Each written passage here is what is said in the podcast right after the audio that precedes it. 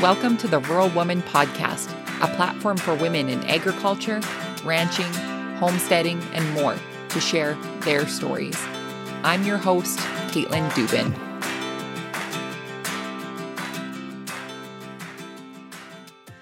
Hey everyone, welcome to this week's episode of the Rural Woman Podcast. This episode is brought to you by KL Skin Naturals.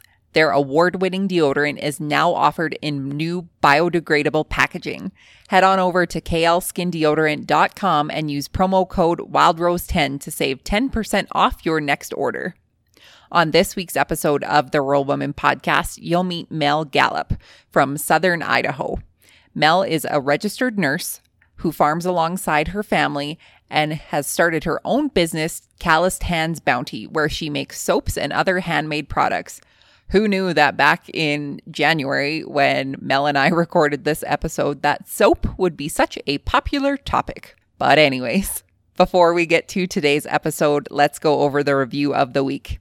This five star rating and review comes from Farm Wife Ontario via Apple Podcasts. It's titled Amazing.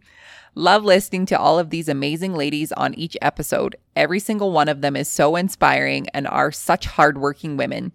I look so forward to listening to each new interview. Keep up the amazing work. Well, thank you so much, Farm Wife Ontario, for that great rating and review over on Apple Podcasts. And you guys, if you have been enjoying the show, I encourage you to leave a rating and review wherever you tune in to the Rural Woman podcast because this helps the algorithms and all of the fancy things help other people find this show. So, without further ado, my friends, let's get to this week's interview with Mel. Good morning, Mel. How are you? I'm good. How are you? I'm doing so good. Thank you so much for joining me on the Rural Woman podcast today. You are welcome. I'm excited to be here. I'm excited to talk to you and get to know you more. So, for my listeners who are unfamiliar with Mel Gallup, tell us a little bit about who you are and where you're from. Okay. Obviously, Mel Gallup. I'm from Gooding, Idaho. I live on a rural farm. I'm married to a veterinarian. I am a nurse by career, and we run our own commercial herd. And that's about who I am. I have two boys, 13 and 11, that help us out, and we all work as a team to make things go. And so that's kind of who we are. Mel, where did you get your start in agriculture? Were you born and raised in it, or did you marry into it? I was born and raised into it. So I was raised in Ashton, Idaho. It's up there by the Yellowstone line. And um, we had about 250 acres, I think. I don't even honestly remember.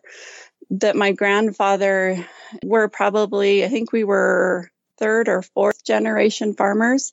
I know third, maybe fourth probably. But anyway, we ended up growing potatoes, grain, hay, and cattle. And then we were victims to the 80s and we had the potatoes freeze in the ground and we went to plan B and dad became electrician. So that's kind of where I got started, but I never really did leave the agricultural world.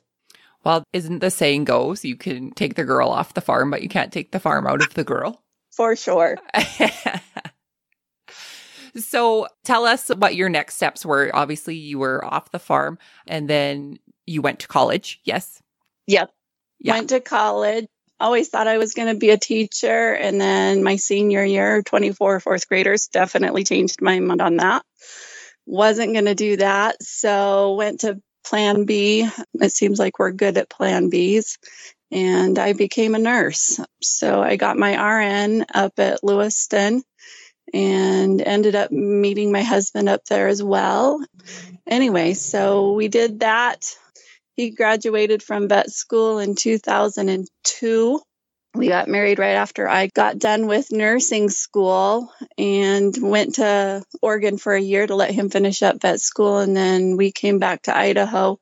With me being an only kid, it was pretty important for me to be fairly close to my parents for if something, you know, if they needed me in their older years or whatever, that I was semi close. So the contingency on our marriage was that he brought me back to Idaho. I'm not sure what he thought about that, but anyway, so we ended up in the heart of dairy country in the middle of Idaho. So that's great. I love that you wanted to go back to your roots in Idaho and that it was important to you.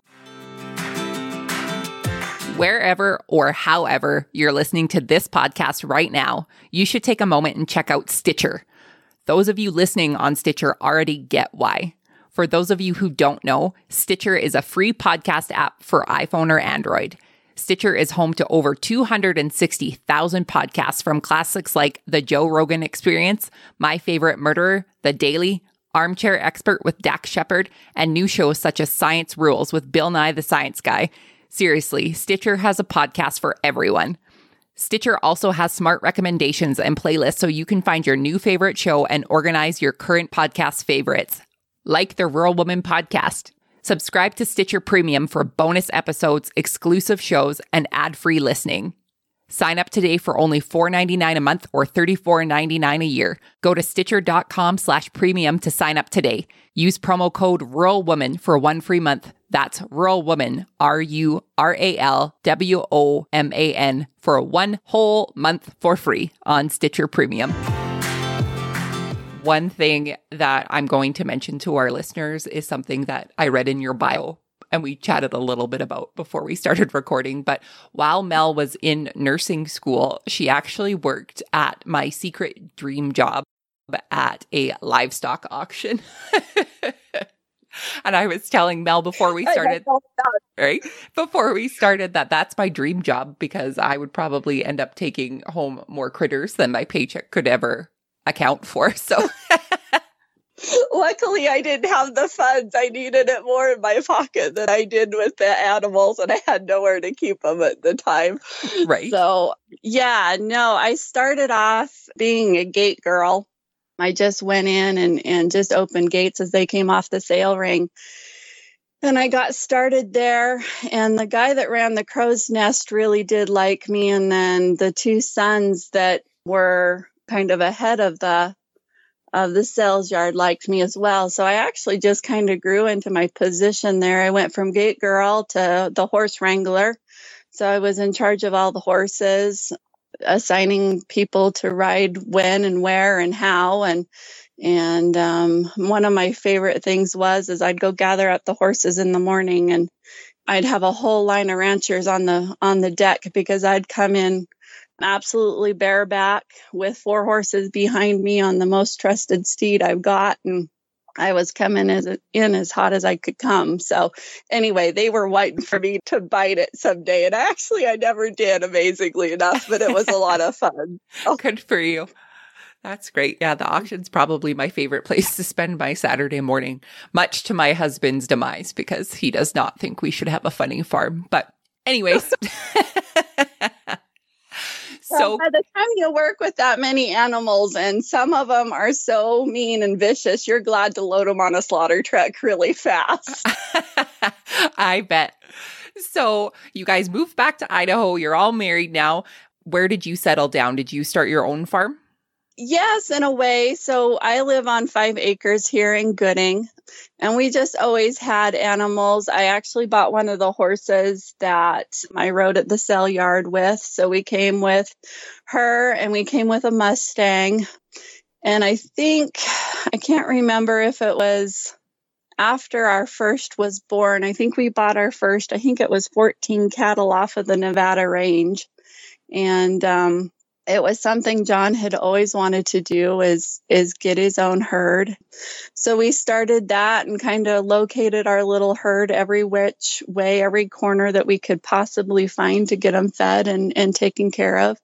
And then luckily John's parents actually followed us to Idaho. So they actually ended up buying a farm north of us. They've got, I don't know, 100 plus acres out there anyway, we now run our herd with theirs. In total, I think we've got up to about 60 mama cows out there. So that's where we started. And then also here at home, we've got a little mini dairy herd, I guess, if you want to call it our little five, six cows that we've got. But we're only milking two, but we sell the raw milk and then we also sell beef out of our herd as well. So that sounds like a great little operation that you have there. And I'm sure your boys help out a lot with that.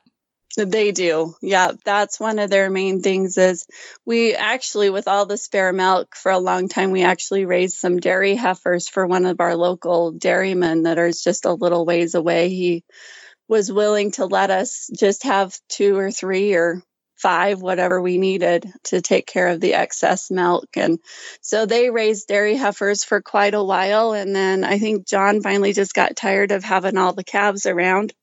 And so we, you know, we bounced the idea around a long time to sell the milk. And just in the last year, we've actually taken those steps to get licensed to have a small herd exemption. And um, now we're selling it just by the half gallon. Have you been loving the Rural Woman podcast? Are you wondering how you can support the show? Well, friend, I'm happy to announce that I've recently joined Patreon. What is Patreon? Well, it's a membership based platform that provides a simple way for you to contribute to the Rural Woman podcast every month and get exclusive rewards in return. Memberships start as low as $2 a month. Seriously, that's less than your grande, skinny, extra hot caramel macchiato with whip. Wondering what the rewards are? Well, they include promo codes for Shop Wild Rose Farmer, draws for the Rural Woman podcast merchandise, shout outs on the show, and more. Your financial support of the Rural Woman podcast will help make it possible for the stories of women in agriculture to continue to be shared. So head on over to wildrosefarmer.com to find out more information about how you can become a patron through Patreon. So, Tell us what your day to day looks like then. You are obviously a nurse, a mom, a farmer, so it's probably pretty busy for you.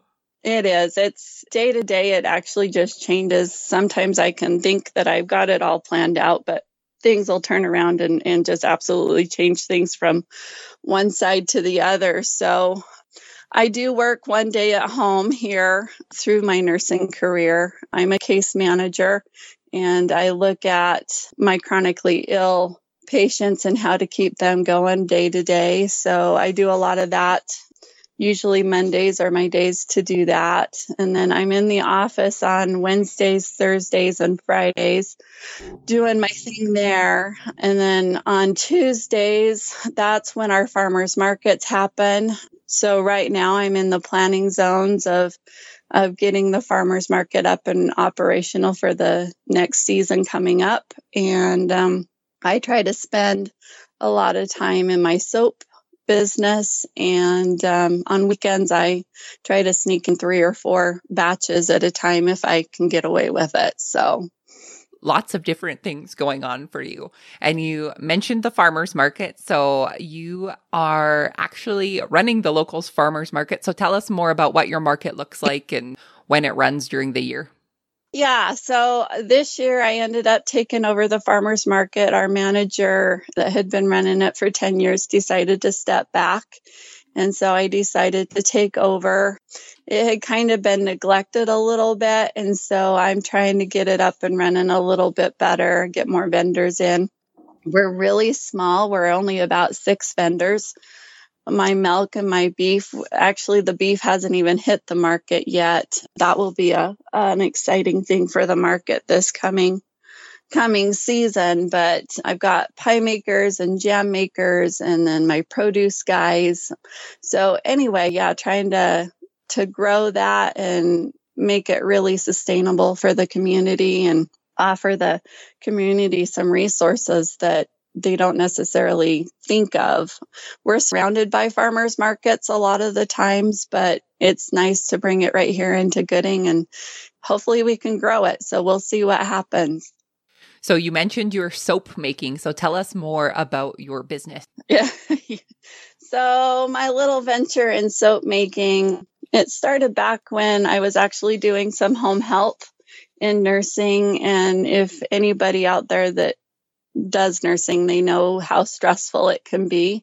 And I just needed a creative outlet. I've been creative all my life. And um, I just wasn't getting that satisfaction out of the nursing. Nursing is very, you know, to the point, and this is what you need to do. And you know, there's not a lot of room for error or, or adjustment. So anyway, I started looking at something maybe to try to to fill that void for me and and give me some stress relief. And um, I found a really pretty bar of soap on Pinterest. And that's where it all started. I says, well, heck, if they can make it, so can I. So I'm an entirely self taught soaper. I tried to reach out a couple times to people that made soap, and I didn't realize that there's a saying in nursing that nursing eat their young. Obviously, soap makers can eat their young too. So I just had the determination to make it myself. And then also, I looked at it I really wanted to support the agricultural world. And I was looking at my cows and, you know, and the stuff that actually, with just a custom farm butcher, there's a lot of stuff that if you don't want it, it just goes to the trash. So I decided that there was going to be one less thing going to the trash on our animals, and it was the beef tallow, the beef fat. So I ended up just doing research and, and rendering it down myself, and that's how I I truly got started with my soap. Is something I wanted to honor my farmers, my ranchers, and my home gardeners. And it's amazing what you can't put in a bar of soap that doesn't come off the land. That's so interesting. And for the listeners and myself partially included, the beef tallow you said is the fat from the cow? Yep, it is. I primarily use the kidney fat is what I use. It's the leaf fat that surrounds the kidney. It's the best. It gives me the whitest, the best consistency. But really, I mean, if you really got down to it, I use enough of it that I, I don't want to really you know work really hard for all my beef fat i do try to to get the big chunks and stuff and get it rendered down so yeah soap making is you know it's an old art it's something that they started way back probably I don't know, Roman era. I don't know. I don't know who made the mistake of letting wood ash get rained on and let it sit there and then decide to put it to some oil and figure out that soap cleans people. I it blows my mind when it all got started. But um anyway, so a lot of people ask, well, do you use lye? And I says, yes, I do use lye. I use it in the oldest fashioned form I can. And then I use the modern techniques to make it pretty and smell good and um, make it more uniform. Back in the old days, it wasn't always uniform, and that's why you always get the horror stories of, well, I remember my grandma making it, but it wasn't this soap. Back in 2015, my fellow female farmer, Shyla Richards, began teaching herself how to crochet by watching YouTube videos. Now, Shyla has mastered the craft of crocheting and sells her wonderful work on Etsy and even teaches classes locally too. Shyla's crochet creations are handcrafted by Shyla Richards, an ocean loving East Coaster that moved west and now has a farm in Onoway, Alberta. Shyla crochets a variety of items like hats, mittens, scarves, and some super cute farm animals, plus is able to do custom orders as well. Head on over to Etsy and find Shyla's Crochet Creations or simply take a look at today's show notes for the link to check out all of her beautiful creations. Plus, listeners of the Rural Woman podcast can save 15% off of their order by using code RWP15. That's RWP15 for 15% off your order at Shyla's Crochet Creations. So, how much tallow do you think you can get from one head of cattle? You know, obviously it depends on the size of cow when it is butchered, but you know, like a five weight steer or something, I can probably get about 20 to 30 pounds of beef fat. And then I render that down into probably like a eight pound bucket.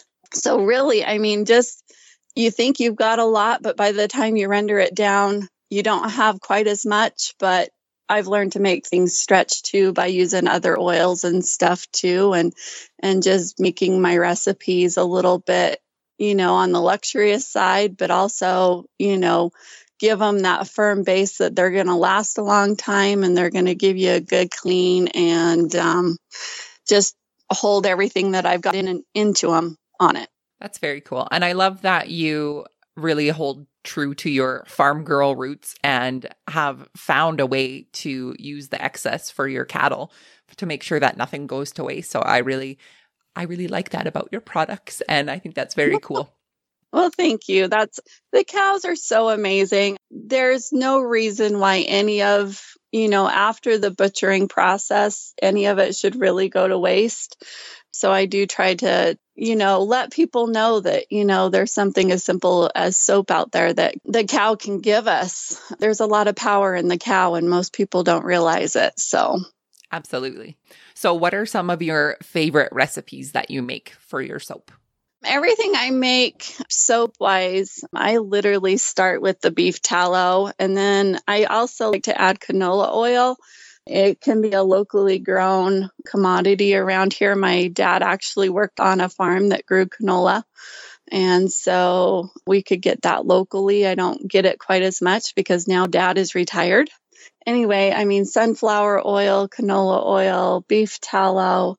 There's a lot of stuff that the US and, and even Canada, um, I know you guys have a lot of canola up there too. So it's amazing what the land can give us and what we can use if we actually look and, and research and do it ourselves. Yeah, absolutely.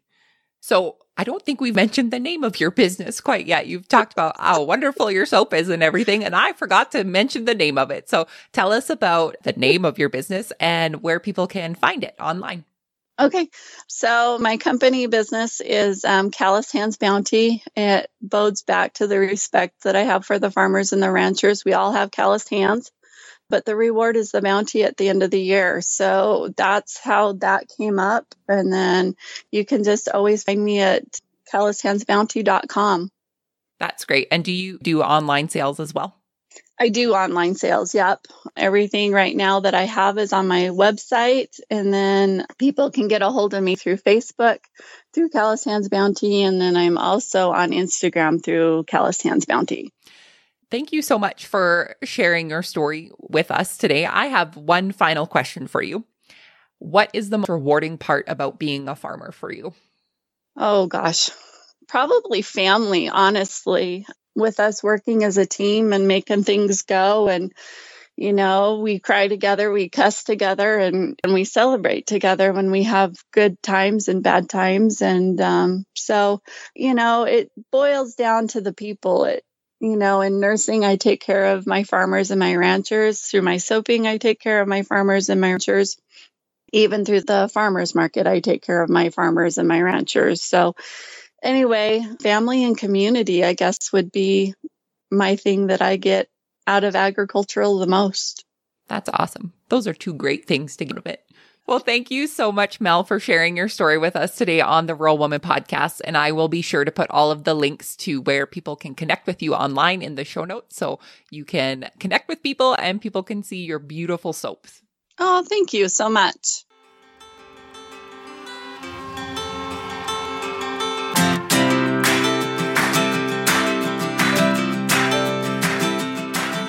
Thanks for listening to the Rural Woman podcast.